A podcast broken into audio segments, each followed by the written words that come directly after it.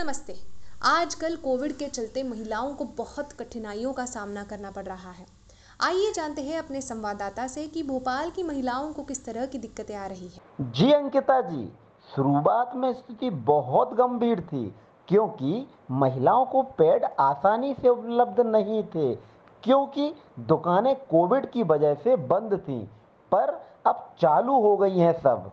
पर कोरोना के चलते कमाई नहीं हुई है तो महिलाएँ पेट पर खर्च नहीं करना चाहती। घर पे उपलब्ध कपड़ों का इस्तेमाल कर रही हैं। साफ़ और सूती कपड़े का इस्तेमाल ना करने पर संक्रमण का खतरा रहता है। जैसे कमल ने बताया, कोरोना के चलते लोगों की आर्थिक स्थिति पर बड़ा असर पड़ा है और ऐसे समयों में महिलाएँ खुद के स्वास्थ्य और ज़रूरतों को प्राथमिकता नहीं दे पाती। अच्छा कमल, ये बताइए, जब महिलाओं को महावारी या स्वास्थ्य से संबंधित समस्याएँ हुई तो क्या वो डॉक्टर के पास जा सके?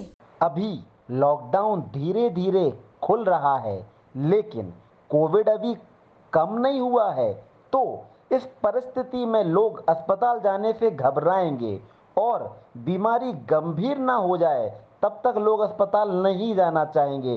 पर एक ब्रेकिंग न्यूज़ एक नई पहल शुरू हुई है, जिससे महिलाएँ घर बैठे बैठे डॉक्टर से बात कर सकेंगी और अपनी समस्याओं के बारे में बता पाएँगी। अरे वाह!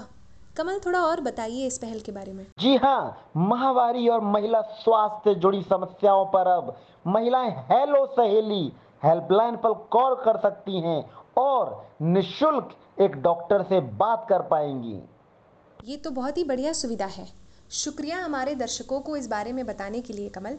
तो आप भी हेलो सहेली हेल्पलाइन पर कॉल करें और अपने सवालों और परेशानियों का हल पाइए।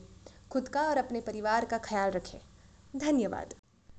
हेलो सहेली से जुड़ने के लिए शून्य आठ शून्य चार सात एक शून्य चार दो तीन चार पर मिस्ड कॉल दें।